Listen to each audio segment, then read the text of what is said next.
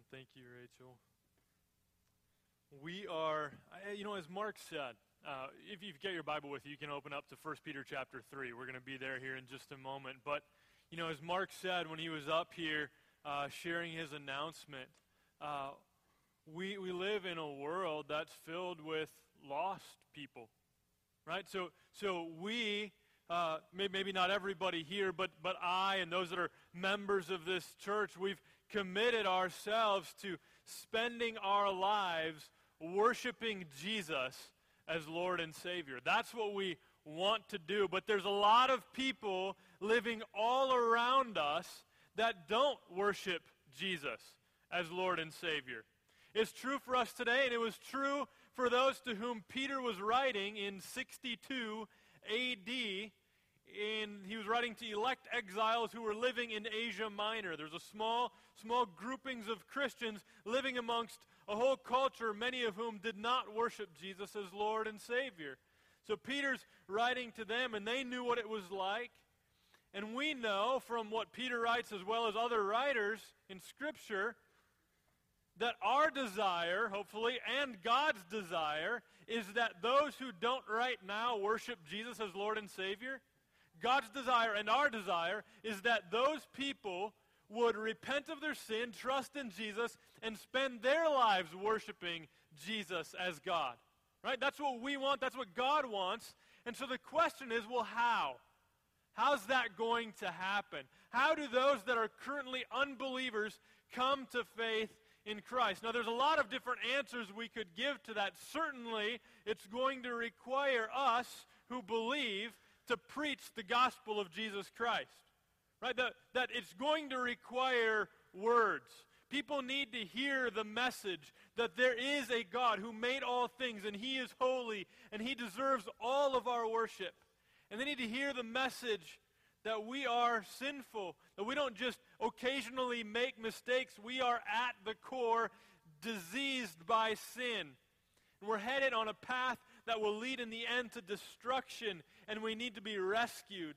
And God has provided us a rescuer, and His name is Jesus. He bore our sins in His body on the tree. He took our punishment so that all who trust in Jesus will be saved and live forever with Him, worshiping Him forever. But all who do not repent and turn to Jesus will be headed and continue to head towards eternal destruction. And that's the message that we need to proclaim with our lips. But Peter's been focusing recently in this letter on the kind of life that we ought to be living. So there's a message that we ought to be sharing, and that needs to be coupled with a life that we ought to be living. We should not be the kind of people that proclaim the message of the gospel of Jesus Christ with our lips, but live in a way that totally opposes that that comes out of our lips. Nor should we be the kind of people that just live a certain kind of way but never speak a message. We need to be doing both, but the focus in this point in Peter is the kind of life that we're supposed to live. And so he's kind of applied this message to different contexts. If you want to just look really quickly, we spent a few weeks ago, we just spent the whole time on verses eleven and twelve of chapter two, where he said, "Beloved, I urge you as sojourners and exiles to abstain from the past." You're people that are out of place. Here's what you're supposed to do. You, you're believers, but you're out of place. You feel out of place in the world that you live in. "Abstain from the passions of the flesh, which wage war against your soul." You want to sin. That's what you want to do. Don't do it, he says. And then he says, "Keep your conduct among the Gentiles," or the unbelievers, "honorable, so that even though they may speak against you as evildoers, they may see your good deeds and glorify God on the day of visitation." That's kind of the, the theme that set up every example that he's had in the, in the passages since then. Our goal is that people who are now unbelievers would come to worship Jesus. How are they going to do that? And then he kind of lays that out in each of these passages. So a couple of weeks ago, we looked at verses thirteen to seventeen, and the message was this. Listen, I know there's a lot of people out there that you believe to be ignorant and foolish. And so how do you deal with ignorant and foolish people? Do you got, buy one of those T-shirts that says, "I'm with idiots," and has arrows pointed both ways, and just proclaim to them, "Hey, listen, you're ignorant and foolish"? Is that the way that we do it? No. The message was, he said, submit to governing authorities. You've got people in authority over you. Submit yourself to them and work to do good in the community in which you live. Okay, so, so, so that's the first way in which we try and live the kind of life that makes Jesus attractive to unbelievers. Secondly, last week, he addressed slaves, household servants. It was their job and their identity in life to, to work for masters. Some masters were good and gentle. Some masters were cruel and unjust. And so many slaves endured unjust suffering, and Peter said, right now it's not looking like you can get out of that, and so here's what you do. In the midst of you enduring unjust suffering, you can follow Jesus' example and point other people to Jesus, the one who died for your sins. He suffered unjustly, you suffer unjustly, just as he did, in order to point them to Jesus. And then, this week, he's getting even closer to home. Now he's talking about what happens within our households. He's talking about what happens within a marriage relationship. So he's getting very close to home. The question specifically is this: how should one spouse who has been born again, they, they've trusted in Jesus, they worship Jesus as Lord and Savior, how does that one spouse live in such a way in their marriage that their unbelieving spouse would turn from their sin and worship Jesus? A couple of assumptions we need to know that Peter's making about marriage, because we have to define that in our culture. As Peter talks about marriage, he's talking about a lifelong union of one man and one woman. That's how the Bible defines it. God's the one who created marriage, so he gets to define it, right? And so he's defined marriage as a lifelong union of a man and a woman. And so that's Peter's assumption as he's coming at this passage to talk about marriage a bit here today. So, big idea for today is this: God uses submissive Christian wives who pursue inner beauty to lead their unbelieving husbands to Jesus. And God answers the prayer of husbands who seek to understand and honor their wives. Okay, so that's the big idea today. Uh, just so you know, as I start to read this passage, as I told the elders this morning, I feel so ill-equipped, undeserving, not confident as I share this message with you this morning. Because first six verses of this message are an address to wives.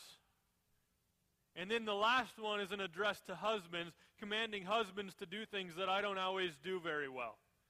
And so I feel very ill-equipped, but I also, I don't have confidence in me. I don't have confidence like, hey, listen to me because I'm the thirty-five-year-old who's got this all figured out, right? That's not why you ought to listen to me this morning. You ought to listen because I'm just trying. I've been praying that God would make clear what his word says.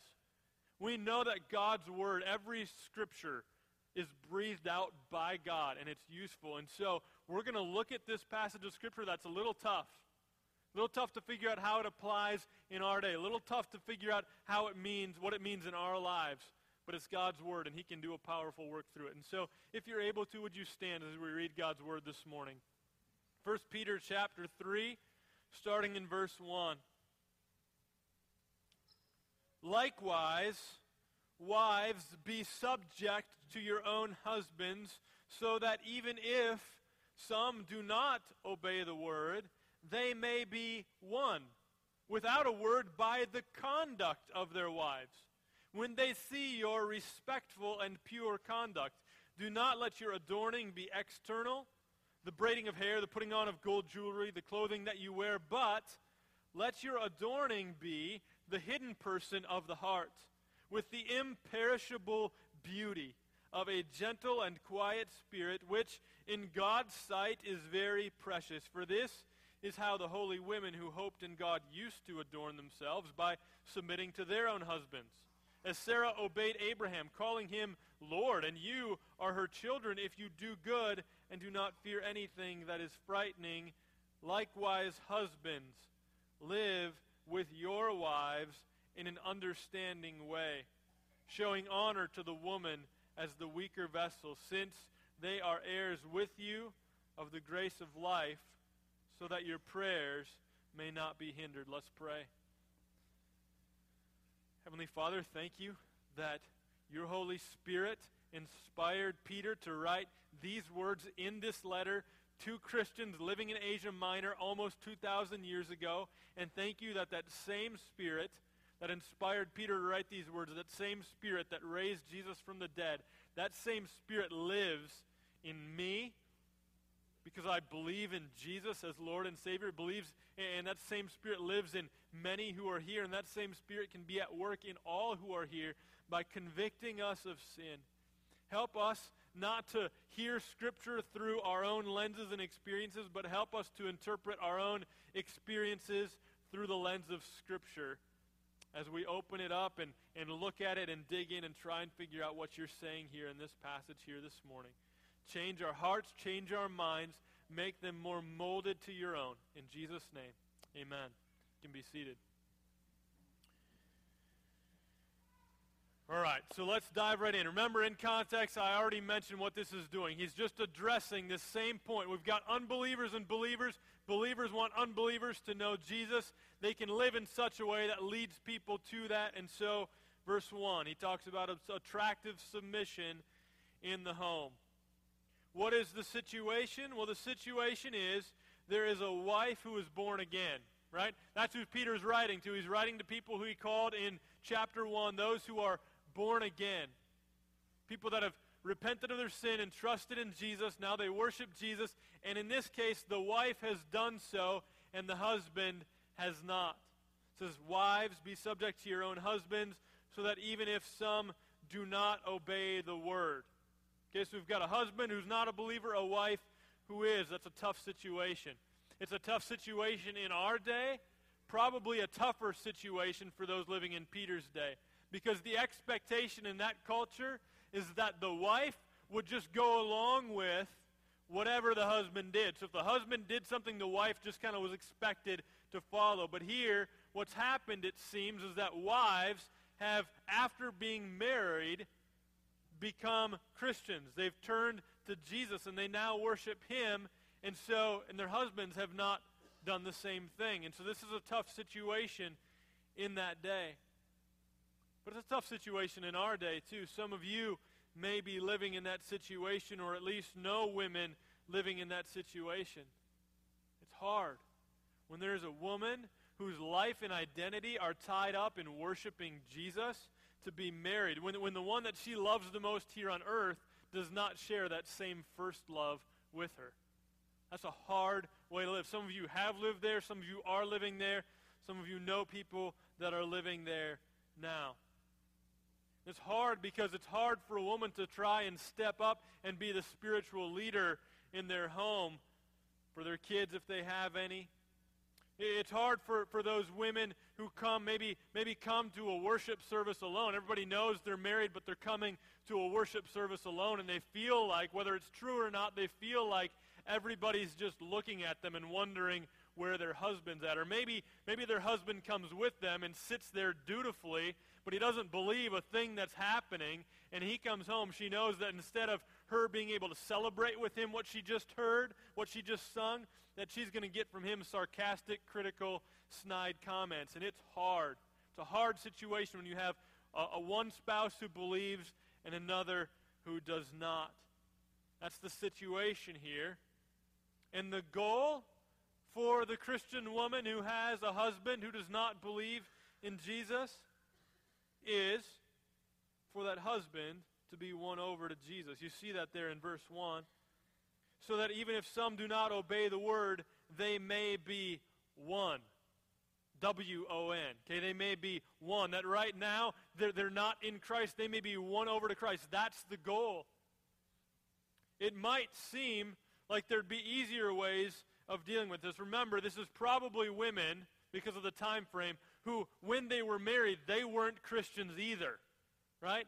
But after they got married, they were converted. They were born again. They became believers while they were married. And Peter's message to them is, it's good to have a Christian husband, so divorce the one you have and go find you a better Christian one.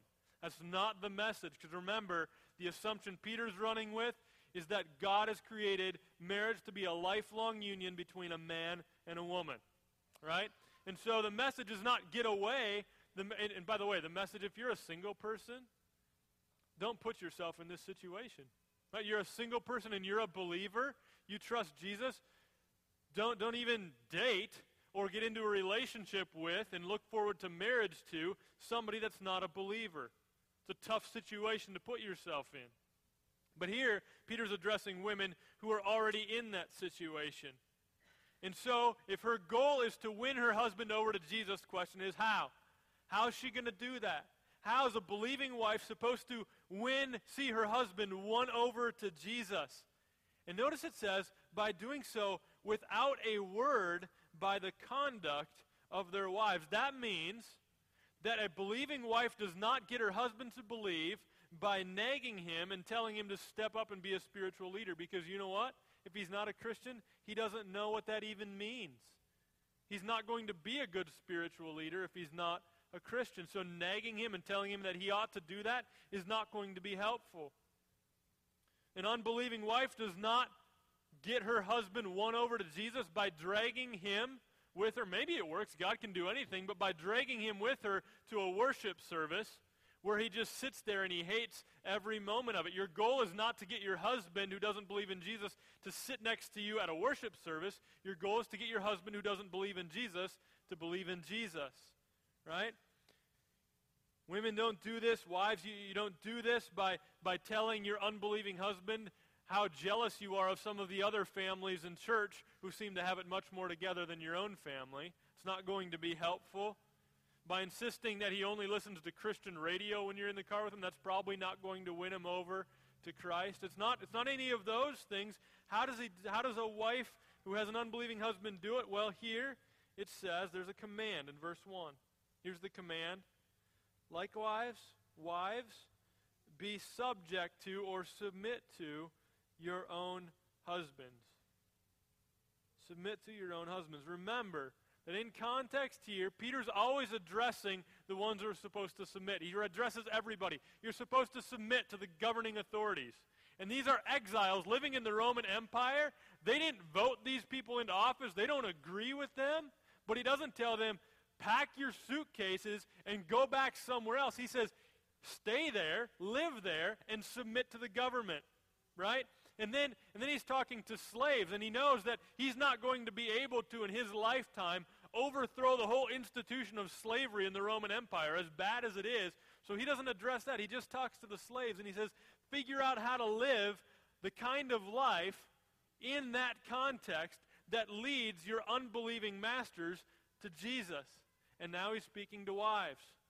He's saying, submit yourself to your husbands so that you might, by doing so, by the way that you live your life, by your conduct, that you might lead them to Jesus. Now, what does it look like to submit? As he did in the other passages, he's going to elaborate on it in the next few verses. So you see the next point is this. Next point is this, how to be beautiful and attractive. Now, let's say I just put that on, on a poster, a blank poster, and the top of the poster says, how to be beautiful and attractive. And we put that poster up at like the Dale Howard Family Activity Center. Or we put that poster up at the middle school while school was still in session. And we just put a marker next to it. We said, here, everybody go ahead and fill in the blank. How to be beautiful and attractive. And people just started writing their own answers on that. I think it might be a little bit scary to hear what people would write. How to be beautiful and attractive. Because our culture has a pretty messed up idea of what it means to be beautiful and attractive, right? I actually, I was, I was trying to, trying to do some cultural study, but it's weird to do it. So, so this week I was at uh, Hy-Vee, and uh, and I wanted to, because I knew I was preaching about this. I was like, what is the message that women in our culture get? Because women in our culture feel a pressure to be beautiful and attractive, and so who's telling them how to do that? And if you judge by magazine covers while you're waiting in the checkout line, women are getting some really, really bad advice on how to be beautiful and attractive, right? And that, and, and so I'm trying. So I'm standing in line behind two dudes, right? And so it's the two of them, and they're and they're they're looking at me, and and I like I wanted to study the the the magazine, so I like so I'm trying to like sort of glance, like like I wasn't really looking, but I but I was, you know. So I'm trying to look and. And, and the, the women's magazines have all sorts of advice for women on how to be beautiful and attractive. You, you want to look good in whatever you're wearing this summer. So here's how you here's how you shave off ten pounds. Here's how you get rid of this part of your body there, or you like all sorts of stuff, right? So our culture has a lot to say to women, and women feel from a young age, I'm not talking like grown women, I'm talking grown women, but also little girls feel this immense pressure from even a young age to be externally beautiful and attractive. But what if, what if our goal as Christian women, I'm not, not our, I can't include myself in that, I am not a Christian woman. Uh, but what if the goal of Christian women was different than the goal of women in the rest of our culture? What if we sought to be beautiful? What if you, again, including myself, what if, what if you sought to be beautiful and attractive in a way that looked different than, the, than what everybody else is trying to do in our culture? That would be interesting, I think. In Peter's day, there was, as there is in our day, an inordinate focus on external beauty and attraction. It's nothing new. But what if the goal of Christian women was not to get other people to believe that their body was beautiful and attractive, and it wasn't even to convince themselves that their own body was beautiful and attractive? But what if instead women's goal, as Christian women, their goal was to have an inner beauty that attracted other people to Jesus? I think that would change some things in our culture, and that's what Peter seems to be getting at here. And so let's go ahead and look at that. The end of verse one, remember, said, "They may be won without a word by the conduct of their wives when they see your respectful and pure conduct." So he talks about conduct a lot, right? And he's done this already a lot. To every group he's talked to, he's talked about your conduct.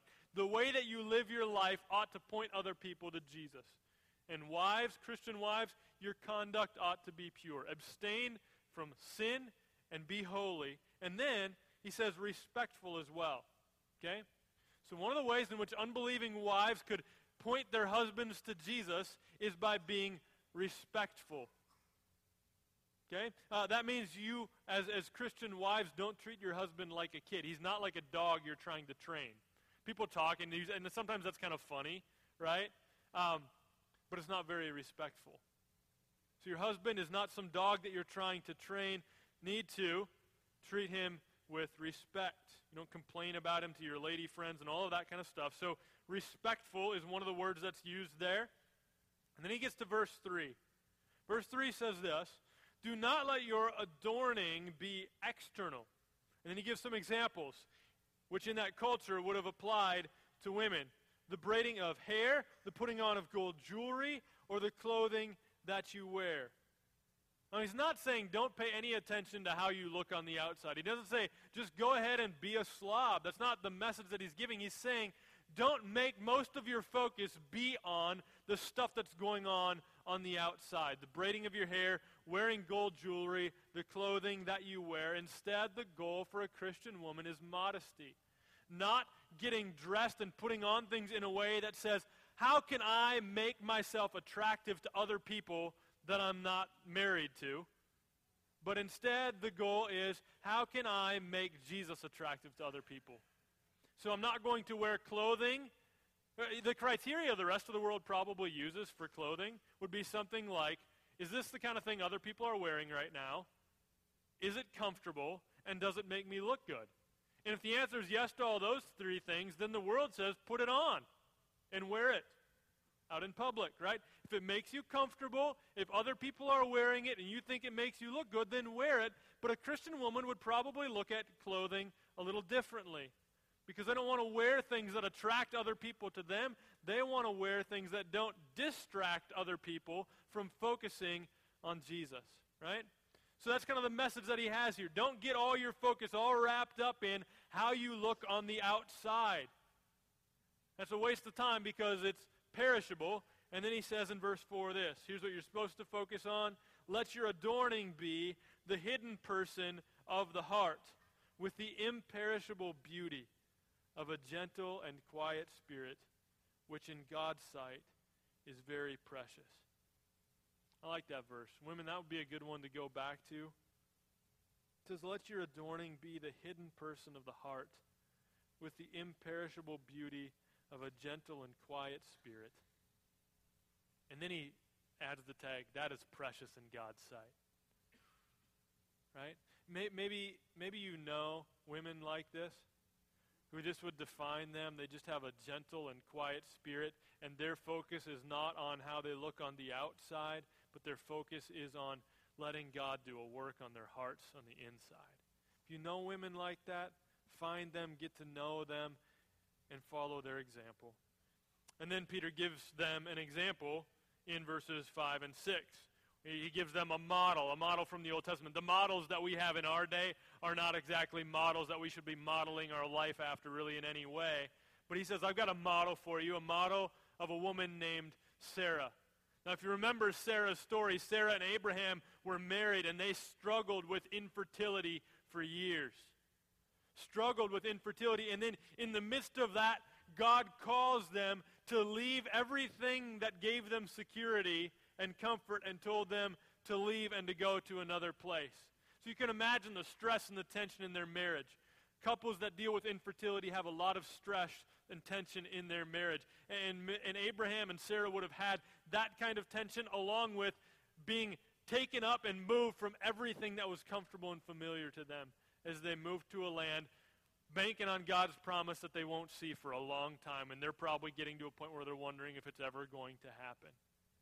And in the midst of that, Sarah is an example for how to live in a respectful and submissive way, even when times are tough, even when trials come. And so Peter says, take a look at Sarah. Be like her. There's good examples. There's good examples of what this looks like. You don't have to turn anywhere but to the pages of Scripture. And then he does, one, one thing I want to point out at the end of that, at the end of verse six, it says, do good and do not fear anything that is frightening. What does that mean? I was trying to figure that out. Do not fear anything that is frightening. What's he saying to her? As, as I studied it a little bit, here's what I found. Remember, or maybe you don't know, that in that culture, women who made major decisions apart from the authority, sitting under the authority of their husbands, they could be treated harshly, and their husbands would not be punished for it at all. So it would have been totally acceptable for a husband to treat his wife harshly if she made a decision like this woman must have done to, to, to have a different religion than her husband did. There was no legal protection really for women, just like there wasn't really much legal protection for slaves in that day. So women, I think, are told here by Peter, listen, that's frightening. I know it's frightening for you, but you got to keep submitting yourself to Jesus as Lord first. So don't fear. You might be frightened about your husband. You might be frightened about, I mean, maybe even Sarah. In that example of Sarah, I bet she was freaked out to leave home. God talked to Abraham and told him that he's supposed to get up and move to a new place. I bet that freaked Sarah out. It's, it's scary to move, right? Don't fear anything that is frightening, he says. So now, so far, Peter has addressed only those who are called to submit, right? He's addressed not the Roman Empire. He hasn't addressed the Roman government. He said, here's all you Christians living under it, submit. And he, he didn't address masters, and he didn't address slave owners, but he addressed the slaves, and he says, submit. He didn't address husbands. He addressed wives and says, submit. But now, he breaks that mold, and he's going to address husbands.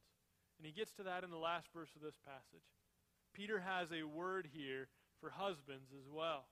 And so let's take a look at verse seven. What is the word that God has through Peter for husbands? And this is the one where I say, this is hard because I know I fall short in this personally. So I'm not telling you, hey, here's what Jeremy does. You ought to do this. I'm telling you, here's what God's word says, and we ought to do this. Verse seven says this. Likewise, husbands, live with your wives in an understanding way. First of all, just interesting, I think, that Peter is going to address husbands here. Remember, he's breaking the mold. He hasn't addressed the, the people in the position of authority at all yet, but now he is stopping to address husbands because I think what can happen as husbands, when they're told they're supposed to be the spiritual leader or the head of the household, they can let that go to their heads. We can let that go to our heads. And we can do that in a totally messed up way that God never intended. And so Peter's going to give a word to, God's got a word for husbands here. And he says this, likewise, husbands, live with your wives in an understanding way. What does that mean? Guys, that are married, guys that want to be married, here's the command: live with your wives in an understanding way. What, what does that mean? Your translation might say something different. Understanding way is a pretty good translation because the word has something to do with, like, you got to get to know them, okay? Guys, do you ever feel, guys who are married, you ever feel like you just don't get your wife? Nobody said amen because their wife would have, like, done that thing, right? Uh, right? But but if you're honest, like, some, I just don't get it sometimes, right? Like, I'm trying to understand, but I, I don't. And now we're to- called biblically to live with our wives in an understanding way. That's hard. You know what's hel- what's not helpful? What's not helpful is the attitude like, I don't know, she's just so different, I'm never going to get her. What that causes you to do is kind of lean away. But what we're commanded to do here is to kind of lean in and to say, hey, listen, I don't totally get her, but I'm commanded to live with her in an understanding way. That means I'm going to have to figure out how this works. I'm going to figure out how she works. Not totally. I'm not going to totally get it ever, but I'm going to work hard at trying to understand her, right? And guys, we do this with other stuff. I met with a life group here uh, a few weeks ago. We did like a little fish fry thing, and then we had homemade ice cream afterwards, and Carrie brought this this ice cream, homemade ice cream maker, and it had this John Deere motor. All the dudes were standing around. We wanted to figure out how this thing made ice cream, so we're watching the belts and all this stuff.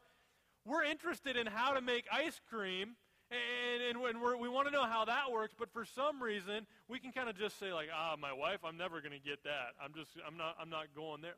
No, she's more important than homemade ice cream. You don't understand how she works? Ask her some questions, right? And listen really well. That's what we need to be doing as guys. We need to be pursuing our wives. It takes intentionality.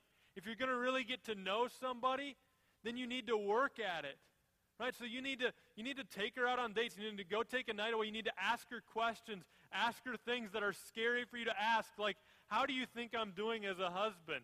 Or or ask her questions like, how are you feeling? Even if you don't know how to respond when she tells you how she's really feeling. Or or we need to add, we need to live with them in an understanding way.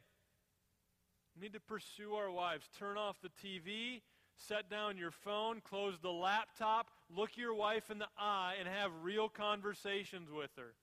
Okay? Um And, and and now I can preach to you. That was my message to me, and now I can preach to you, right? Uh, but that's what we need to do, guys. Live with your wives in an understanding way. And then it says this, showing honor to the woman as the weaker vessel. Some of you hear that like, whoa, you just call me weak? Right? Uh, now, here's here's what we can't, what does he mean when he says women as the weaker vessel? There is no biblical or experiential evidence that women are inferior when it comes to intellect or emotion or spiritual life or anything like that. The only thing it seems that he could be talking about here is physical strength. Even the most hardcore feminist would admit that men are physically stronger than women, and the command here to men is show honor to the woman as the weaker vessel. I think that's a good reminder because Peter would have been thinking of the fact, and we can think of the fact in our day, that when men are told that they are in a position of authority, they are called to be the head of their house, and you combine that with physical strength, and you combine that with a sinful nature, that could get ugly really fast. Right? It could. And it has, and some of you have maybe experienced abuse at the hand of a husband. So are men supposed to use their superior strength to demand their way or abuse their authority? By no means. Instead, they are to use it to show honor to the woman. We need to figure out culturally appropriate ways to do this. That means maybe that men take on the more physically demanding work in the home. Men protect women. I'm trying to teach my son this already. He's five. He needs to, he needs to learn this. We say over and over again in our house that what do we do with girls? We love and protect them. That's what we do. Right? We never, we never say harsh words to them or about them. We never harm them physically in any way. We need to know this.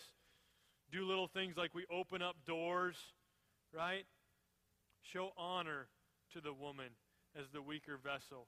And then this reminder that would have rocked the worlds of the people that read it, I think, he, he reminds them of this truth.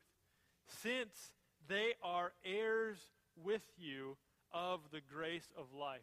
When stuff in that culture got passed down, if somebody was an heir, it always got passed down through the man. And he's saying to Christian men here, listen, your, your wife, if she's a believer as well, she's an heir with you.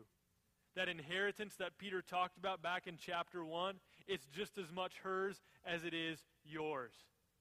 Right? And so, so he's highlighting the fact that eternally speaking, spiritually speaking, not one is over the other in any way, but she is an heir with you. You are not more valuable than she because of your role of authority. So don't you dare for a second think that your role of authority as a man makes you more valuable than her. Don't you dare think that for a second. Remember that you are joint heirs. That's his message there. And then he says this. Look at the last line. He says, so that your prayers may not be hindered. The command to husbands is to live with their wives in an understanding way, to show them honor, to remember that they are heirs together with them. And then he says, do all this so that your prayers may not be hindered. What he's saying there is that God, who has the power to answer your prayers in whatever way that he desires to answer them, he has the power to not answer your prayers in the way that you want. And it has something to do with how it is that men are treating women. God seems to be very serious about men loving their wives in these ways and honoring women generally. When I hear about abuse, when I hear about men abusing women or children, makes me mad. And you know what? I think it makes God even more mad than it makes me. I hate it. I hate I hate that. And God hates it even more. So he's saying, I'm I'm willing to not even I'm not, not even going to answer your prayers if that's the kind of guy that you're going to be. So serious God is about it. Husbands, God puts you in a position of authority, not so that you could have things your way. He did it so that you could lovingly lead and serve your wife in an understanding way and show her honor. The Bible has no support for the feminist agenda that says there is no distinction between male and female in roles and one cannot be called to submit to another. The Bible clearly calls wives to submit to their husbands. But the Bible also does not support in any way the selfish man's agenda that demands submission for his own benefit. What Peter writes here would have been received as radically countercultural in that culture. He's writing mainly here to Christian women for the first six verses, and they're a part of a minority group living in the Roman Empire. And in that culture, in that time in history, these wives would not have heard this as some sort of oppressive, backwoods kind of old school. No, they would have heard this as incredibly freeing. They would have felt incredibly empowered and valued by these words because all the rest of the women in that culture were treated horribly by their husbands. Unfair, not all of them, many of them. Husbands took their, their understanding of the role of their authority and abused it in all sorts of ugly ways. But Peter's saying, no, we do things differently as Christians. As Christians, we do things differently. That's the message that we see over and over again throughout this part of Peter's letter. God is glorified when his people do things differently than the rest of the world. Christians are called to do things differently than they did before they were Christians. We're called to do things differently than everybody else does. Because in that way we point people to the fact that we're people, we don't see, again, we don't see submission as a bad thing.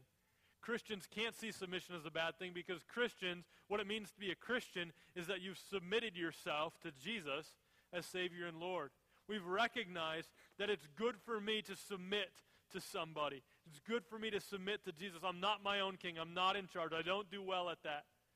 But when God has called me to be in a position of authority, I want to use that authority to point other people to Him. And when God has called me to be in a position of submission, whether it's under the government, whether it's in the workplace, whether it's in the marriage, we use that position and we use that, that kind of conduct of life to point other people to Him.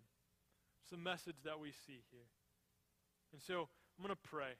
We'll pray that God would equip us to live the kinds of lives amongst unbelievers that would lead them to bring glory to God. And specifically, we can even pray for wives who are living with an unbelieving husband. It's a tough situation. We need to be coming alongside them in prayer. We need to be praying. Would you pray for us who are husbands? Again, when we have that combination of our sinful nature and the position that God gives to us, we can use our position of authority in ways that are not helpful. They're just helpful for us. They're selfish. That's our tendency, and we need God's help to live in a way in which we honor women and to live in a way in which we seek to live with our wives in an understanding way. So we need help with that. Let's pray together. Heavenly Father, thank you for your word. I pray that if there are things that I said that were maybe a misunderstanding or a misapplication of your word, that you would correct me. That, that that wouldn't be what sticks in our minds and our hearts. But God, I pray that what would stick in our minds and our hearts and start to be reflected in the way that we think and the way that we live is what is true in your word here. We know all of your word is truth. So God, I, I thank you that you've called us to yourself. We do gladly, willingly submit ourselves to Jesus as Lord and Savior. God, I pray for those that are among us this morning who have not yet submitted themselves to Jesus as Lord and Savior. They're still living as though uh, they were in charge, that they're king of their own life, haven't yet acknowledged Jesus as king. God, I pray you might cause them to turn from their sin and trust in Jesus as Lord and Savior. That's your desire. That's our desire. God, we do pray for wives who have come to faith in Christ. Their first love is now Jesus, and their greatest earthly love, their husband, is not sharing that same love with them, and that's hard. Help us to know how we can best support and encourage women who are in that situation. I pray for their husbands. I pray that, that men who would, would hear the gospel, maybe from other men, men that would see their wives living in, in godly ways, the gentle and quiet spirit, watching the conduct of their lives, that they might reflect the kind of life that Jesus calls us to live to their unbelieving husband. God, I pray for those husbands that they turn to Jesus. And for those of us who are married and our husbands and our Christians, God, help us. It's hard to understand, and help us to keep fighting to understand and to live with our wives in an understanding way. We need your help with that. Forgive us for all the times that we have abused any authority that you've given us, that we've used our position to get what we want and not to reflect accurately who you are. Thank you for the forgiveness we have in Christ. We recognize that we are in need of grace in so many ways. Thank you for giving that to us in Christ. Thank you for setting us free from our bondage to sin and opening us up to a new kind of life, that we might die to sin and live to righteousness, because Jesus bore our sins in his body on the tree. Thank you for that good news. Help us to live in it and to celebrate it and to be dependent on you each and every day of this week. In Jesus' name, amen.